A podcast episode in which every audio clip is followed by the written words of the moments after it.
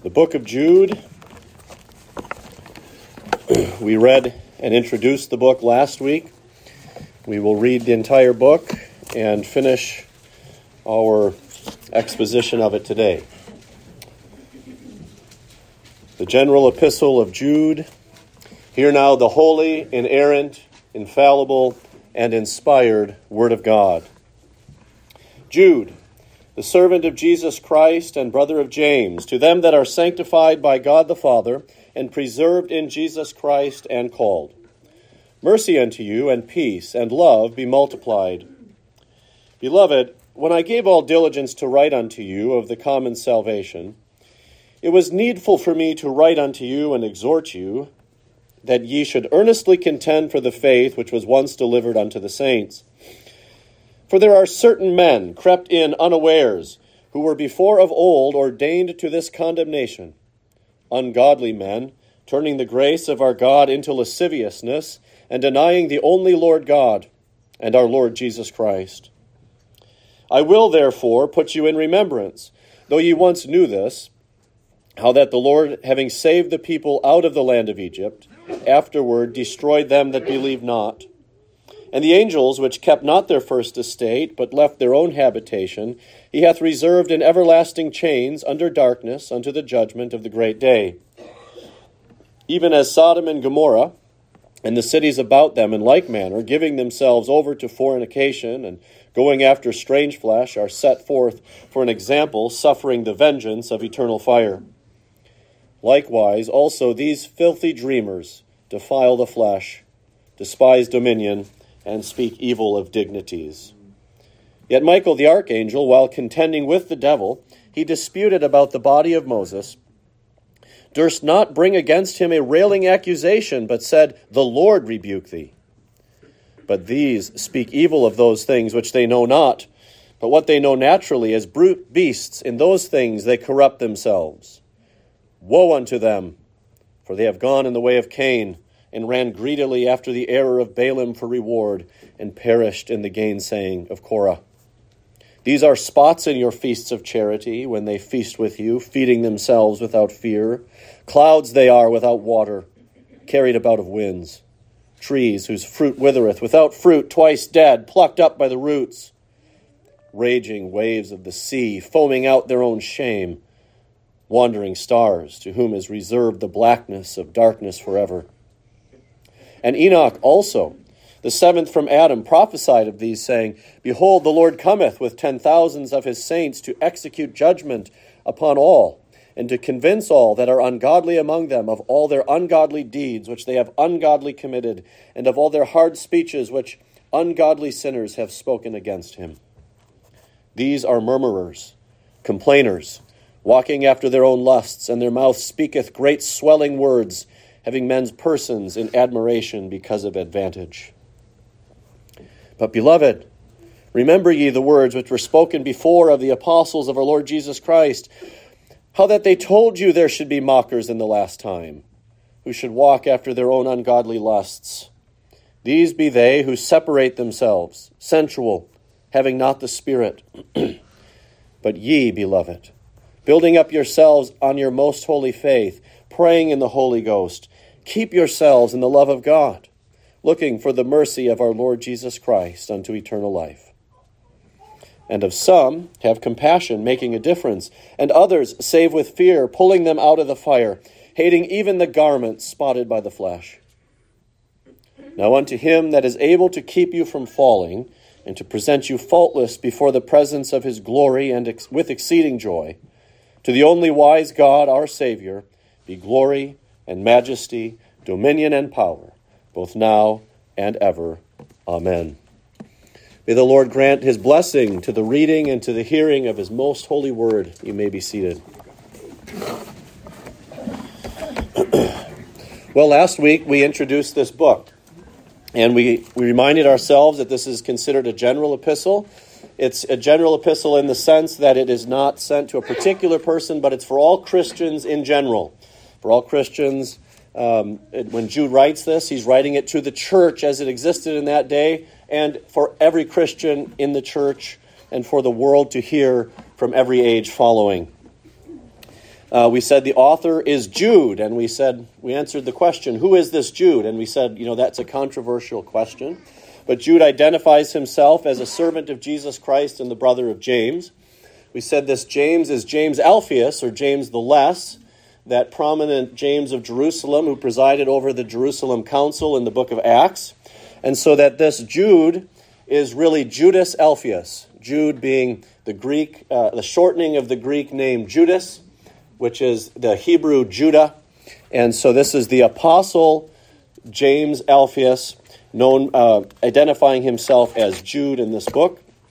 The occasion and the purpose of this letter is that there had been um, wicked, ungodly men who had crept into the church unawares, he says, um, to, uh, who were there subverting the faith. They, had, uh, uh, they were teaching uh, false doctrines, they were living ungodly lives. The word lascivious, uh, meaning uh, sexually immoral or wanton lives. Um, they had, they had turned the grace of God into lasciviousness, Jude says.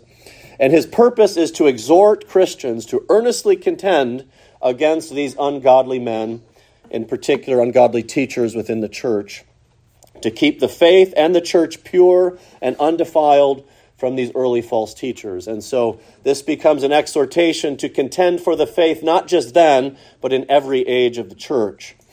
We also pointed out, and hopefully you, you took my advice last time and you read Second Peter because Jude and Second Peter are very closely tied to each other. You're going to see a lot of similarities. The apostle Judas and the apostle Peter are, are writing with the same thoughts in mind and are no doubt in conference with each other as they're sending their letters out. We also dealt with two of the controversies in this book.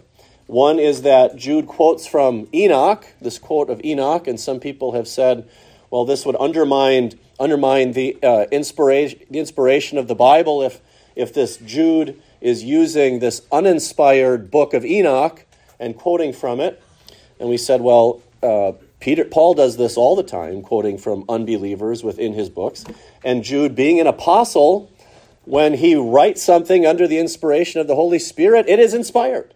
We have no there's no qualms about him quoting this. And if and and if if he quotes that Enoch gave this prophecy, then Enoch gave this prophecy, even if the book of Enoch is not inspired. And then, secondly, with regard to this um, account of of the uh, of of the um, the contention or the controversy between the archangel Michael and the devil about the body of Moses, this tradition called the Assumption of Moses, though the tradition might be surrounded with all sorts of things that aren't true, when the apostle Jude puts it in his letter that this happened, you can know it happened. You don't have to worry about it. It's, it's an inspired account. And so we also said that whereas the assumption of Moses, that, that Hebrew tradition that has passed into antiquity, we have no written records of this anymore. Um, whereas that has passed away, the book of Jude has been providentially preserved by God and placed in the canon so that we don't, ha- it, we don't have to worry about whether this is inspired or not. And so, where people have, have tried to criticize the text of this letter and its inclusion in the canon, we can answer those things pretty easy, knowing that Jude is Judas Alphaeus, the apostle of Jesus Christ. So today, we want to, um, to proceed in the book. We talked about what the exhortation was last week, how um, he's exhorting us to contend for the faith and when we talk about faith, what we're talking about there is not the personal faith that you have. When he's talking about contending the, for the faith once delivered to the saints, he's talking about the system of doctrine in Christianity, which is identified really in our creeds and confessions, right? Those, those are summary statements of the faith that, that our salvation is founded upon, the faith of Jesus Christ. All of those things that Christ has taught and commanded within his church. That's what the faith is here, and that's what we're contending for. Amen.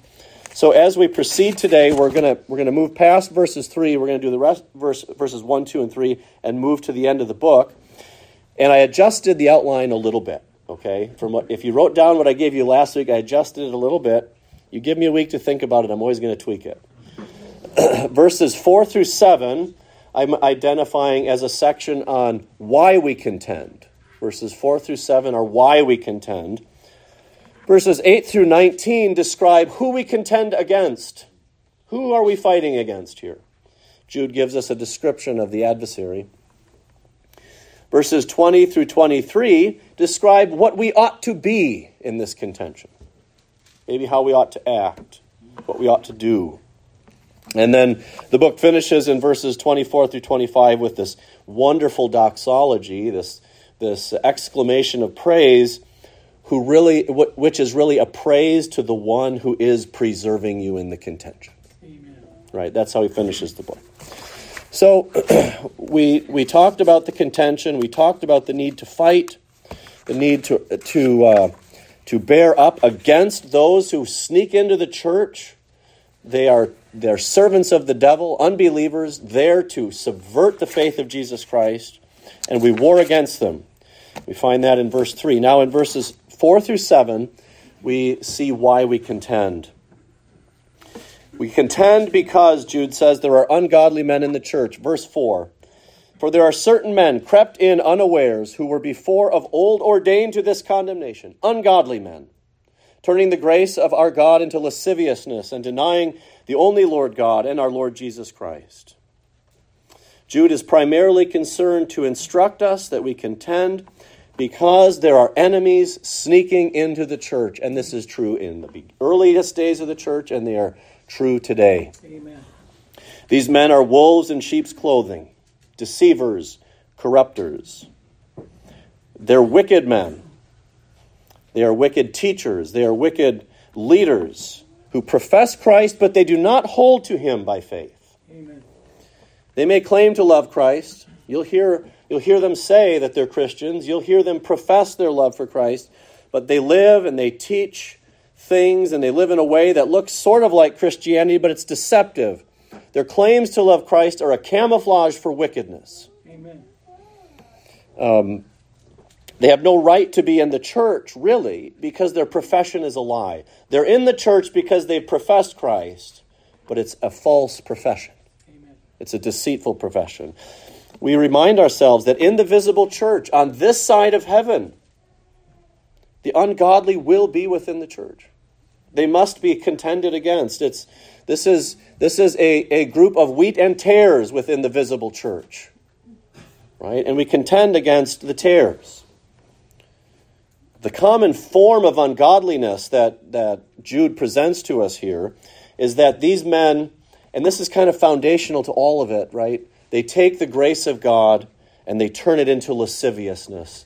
They take the grace of God and turn it into opportunities for sin, for wickedness, for sexual immorality, for lawlessness. I'm reminded of a little poem that I heard from Dr. Gordon Clark years ago. The attitude of these men is saved from the law, O blessed condition. I can sin all I want and still find remission. Right? That's turning the grace of God into lasciviousness. I've been freed from the requirement of holiness because I'm saved in Jesus Christ. But, brothers and sisters, Christ died to make us holy. Amen. And all true Christians hate their sin and desire holiness. Notice I didn't say all true Christians are fully holy. We hate our sin and we desire holiness.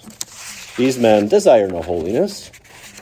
When people claim Christ and then use his grace to excuse sinfulness, they show themselves to be unbelievers. Now, these men also corrupt Christ's ordinances by making up their own way of worship and their own way of government, refusing to submit to him. There are those who profess, these are those who profess faith in Christ and then corrupt his grace and encourage others to do so. These, this is the adversary that Jude is pointing out. And this is this corrupting of grace is really denying the worth and power of Christ's death. It's denying the worth and power of his kingship over the church. It's denying his sovereignty. It's denying his sovereignty over his people, over his worship, and over the order that he has established within his church. We never make up our own rules within the church. It Christ's rules. These men would make up their own rules, and they're corrupters and deceivers, turning the grace of God into lasciviousness. But in this same section, Jude also encourages us don't be afraid. In verse 4, we have with the identification of these, of these wicked the concept that God has ordained these men to this condemnation. Isn't that a comfort to know that this just doesn't come out of nowhere? It doesn't come from right field. It's no surprise. God has ordained that there be contentions within the church. Contentions within the church? God's ordained this? Yes. Does God's providence extend to every creature and every action? Amen. Does his decree extend to every creature and every action? So then, why would God ordain contentions within the church? Well, remember back when we went through the book of Judges? What did God say why he, the reason why he left those Canaanites in the land? Was to prove the Israelites, to test them, God has ordained that these enemies of Christ would creep into the church so that you might learn to use your spiritual weapons, so that the church might learn how to wage war, so that the church might be battle tested and proven. We may come to heaven with spiritual scars, but we will come proven and tested. We spoke last week how the creeds and confessions of the church are the results of these contentions. Well, these creeds and confessions are the matured, battle tested, proven confessions and doctrines of the church. They're not lightly held, they're bathed in blood, brothers and sisters. Our confessions and creeds are bathed in the blood of the saints because they contended for the truth. The church is strengthened and built up by identifying and contending against the enemies of Christ that are within her midst. And it's a comfort to know that these things are no surprise to God. They're ordained and directed by Him for your good. Jude then attaches three strong encouragements within this section in verses 5 through 7 to remind us how important it is to contend. And, and it's all founded on this one idea in verses 5 through 7. God takes vengeance upon the wicked. Nobody gets a free pass, either in this life or the next. In verse 5, we're told, contend because God judges the wicked inside the church. And he uses Old Testament Israel, brought out of Egypt, as the example. Remember that even though God loved his people and redeemed them out of Egypt, when they murmured and they complained and they rebelled, what did he do? He killed them in the wilderness. The unbelievers, he killed them in the wilderness. And in those days, in that era of the church, the, the extension of the Holy Spirit within the church wasn't as, as profuse. It wasn't, it wasn't as full. And so there's only a handful, perhaps, of people that go from Egypt into the promised land who believe. Yet the church moves into the promised land. In verse 6, he says, Contend because God judges angels. You think it's just it's not just within the church that God takes this so seriously, he even judges angels. Remember that although God made angels to be his special ministers, special spiritual um, servants, when those non elect angels fell, he reserved them in the blackness of darkness. He put them in bondage unto that day of condemnation. If God will do that for the angels, will he not do that for those who sin against him in this life and in this church? Amen. And then verse 7 contend because God judges the wicked outside of the church. In this example, brothers and sisters, there are two cities that are buried under the Dead Sea which today, which stand as a reminder and an example to the world that God judges sin. Amen. God judges sin. And what is common between these three examples?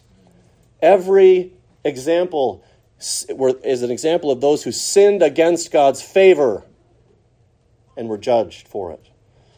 The Israelites were redeemed by God's favor the, the angels had God's special favor and were, were, put, were judged for it. And Sodom and Gomorrah, were they not the most pleasant cities in the land?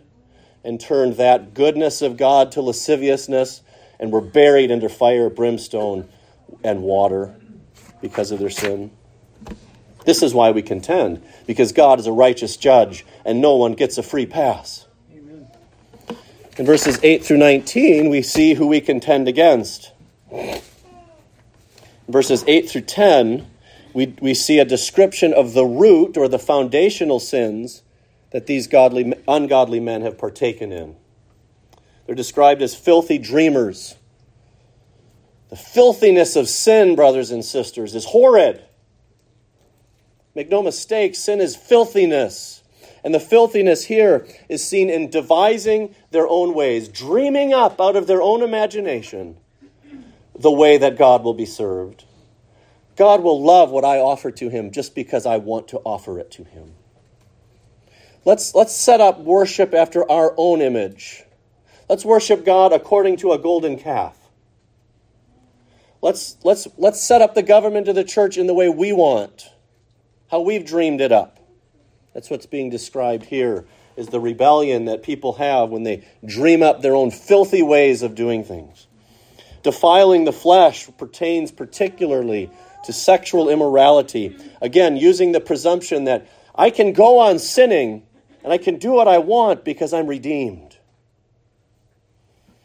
Despising dominion. These, these ungodly men reject God ordained authority. They have an independent and unsubmissive spirit, refusing good discipline and good order. Right? It's, it's a good thing to discipline a child. It's a good thing to be disciplined in the church if you need it. The Lord disciplines those whom he loves, and these hate that sort of discipline. Amen. These men speak evil of dignities. Here we're talking about speaking wickedly against those in authority over you. Right? So that's what these people do. They, they rise up and they have nothing good to say about the civil magistrate, the ecclesiastical leaders, or, the, or your parents, right? These are those who rebel against authority. Then we come to verse 9, and here we have that, that difficult or potentially difficult passage with regard to the body of Moses. It's, it's really not difficult if you understand what Jude is saying here. Jude is showing that these men take authority to themselves. These are the men who despise dominion, they speak evil of dignities, and instead of submitting, they'll speak and make railing accusations against those in authority against them. And even the archangel Michael wouldn't do that when he was, when he was contending with the devil for the body of Moses, instead of saying, I'm an angel, get out of my way, Satan, the angel, archangel says, The Lord rebuke thee. He would not take authority to himself, in other words. He's a humble angel. These men are the opposite of that. They take authority to themselves. And, you know, the way that they package it today is these things can all be be brought out this way I have no creed but Christ. There's no law but Christ. I'm freed from my sin. I don't have to listen to you, church rule, uh, leader, because Jesus is my king. Jesus is my only authority, right? This is how we package those things today within the church. And this account in verse 9 is not intended to describe the details of some spiritual warfare. It does pull the curtain back a little bit on that. But that's not the intention. The intention here is to say even the angels will not, will not war in their own authority. They do it at the direction and under the authority of Jesus Christ. Verse 11 describes why these people are in such danger. And it's because they followed in the ways of Cain, Balaam, and Korah. Why these three? Why Cain, Balaam, and Korah? If you recall, Cain in Genesis 4, he's going to kill Abel, right? And Balaam, he's going to prophesy against God's people. And Korah stood up against Moses and said, What makes you so good, Moses? Why can't we have the authority as well?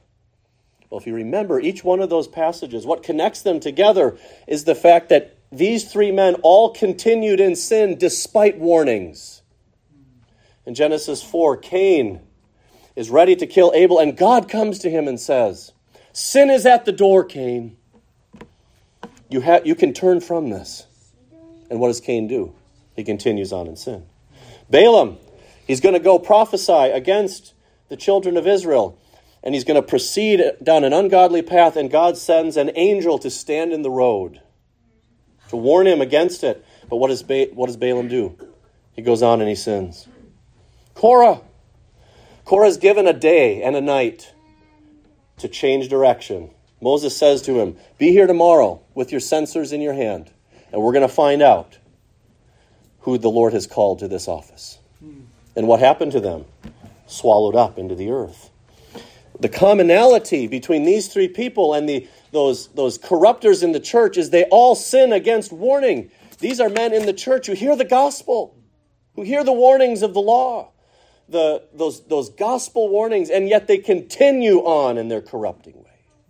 And what is the end of these, these people? It's, it's chastisement, it's judgment, it's death, it's destruction. In verses 12 through 19, uh, Jude describes these subverters even more clearly. They are spots in your love feasts, he says. They've corrupted the fellowship of the church. Why? Because they have no fear of God before their eyes.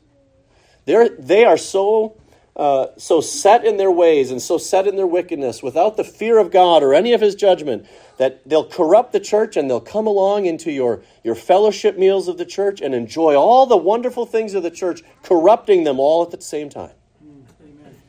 They're clouds without water, trees with no fruit, trees which look dead and are dead.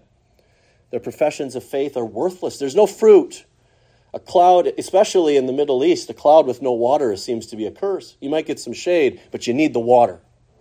Why plant a tree if you're not going to get the fruit of it? These are vain and, and worthless people.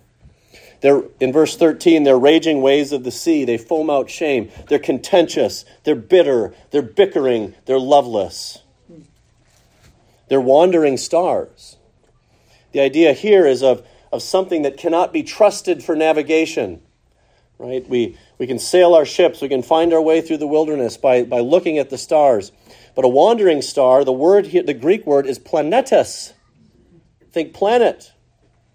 You can't, you can't uh, navigate at night by the planets. They move too quickly relatively to the Earth's motion. Relative to the Earth's motion.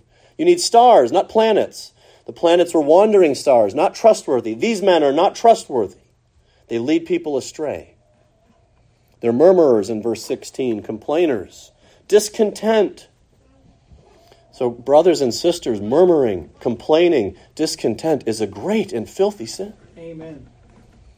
In verses 16 and 18, they walk after their own lusts. This is a violation of more than just thou shalt not commit adultery. It's a violation of thou shalt not have any other gods before me. They set themselves up as the rule and they follow whatever they want. Let's do what pleases ourselves. They prefer men in verse 16, having men's person and admiration because of advantage. They, they prefer people, certain people, because of the advantage or what they can get from them. Verse 19, they separate themselves. They're char- characterized by an independent spirit, a lack of submission to authority, and being contentious. And they're described as sensual, not having the spirit. These ungodly professors are earthly minded, not heavenly minded. They're not governed by spiritual desires, but by carnal and earthly ones. Because they aren't believers and they aren't filled with the Spirit, they can only desire earthly things.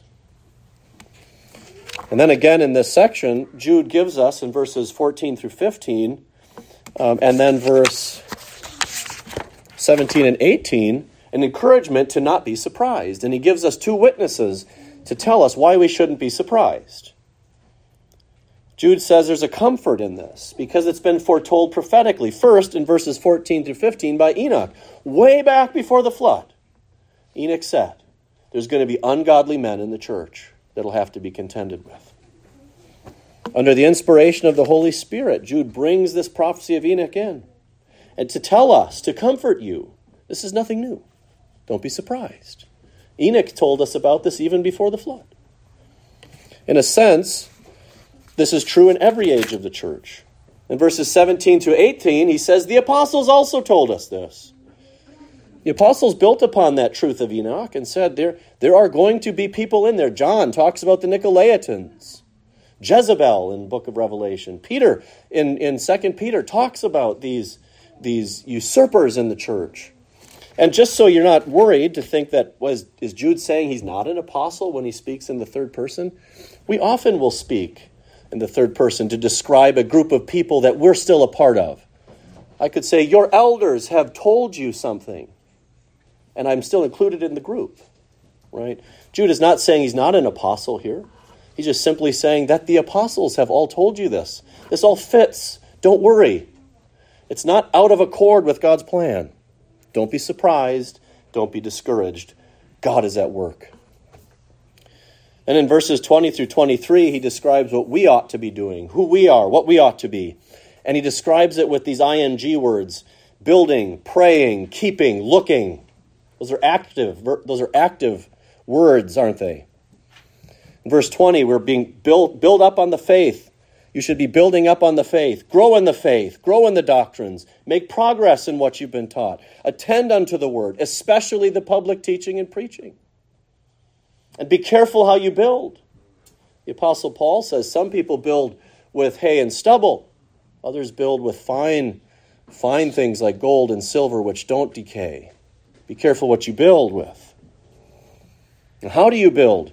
By praying in the Holy Ghost, verse 20. Be spiritually minded, not sensual. Be the opposite of these people. Live by faith. Rely upon the power of the Holy Spirit. The way to build is to pray. Be a praying person. Verse 21 Keep yourselves in the love of God. In other words, stay in the places where God keeps you safe. Remember that that, that book, Pilgrim's Progress. Every time Christian would wander from the path, he'd end up in a bad in a bad place. Every time he came back to the straight and narrow, even though it was a hard path, he was safe. He was protected there. Keep yourselves in the love of God. Where is the love of God found? Within the church. And verse 21 look for the mercy of our Lord Jesus Christ. Salvation is only through the mercy of God in Christ. Put yourself in your place. You cannot earn your way to heaven. Look for mercy. It's your only hope of salvation. You cannot earn your way there.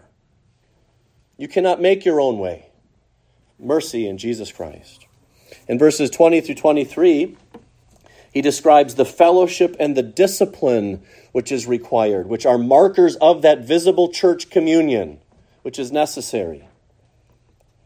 He says, you know, save some through compassion. Churches that do not discipline are not showing compassion. Amen. They claim to be, but they're not. They're letting people walk in sin and, and stumble. Churches which do not exercise discipline, though they say it might be loving, are not loving. It is loving to save those who are wayward by fear, the, the, the, the fear that comes with discipline, to make people understand that there is an accounting, that God does take vengeance upon the wicked. Discipline teaches this. True fellowship, true discipline are those things which draw the wayward uh, back into fellowship.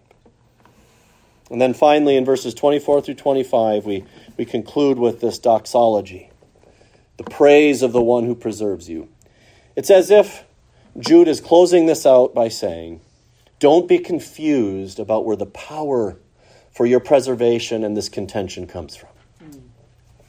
If the success were in doubt, or if you were doubting that maybe it's not possible for us to succeed, Jude finishes with a precious and powerful doxology. He says, Give praise to the one who keeps you from falling. If you are not like these ungodly professors, it's not because of you. It's because of Him. It's because of the Lord. And praise the Lord for that.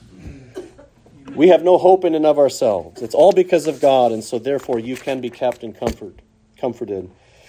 And remember, it is to the praise of God's own glory to present you faultless before his throne. And is there anything that God is not more jealous for than his own glory? So will he risk you at the expense of his glory? He will not. He will not risk his church at the expense of his glory, but he sends contentions to the church so that he might be glorified in you and in us.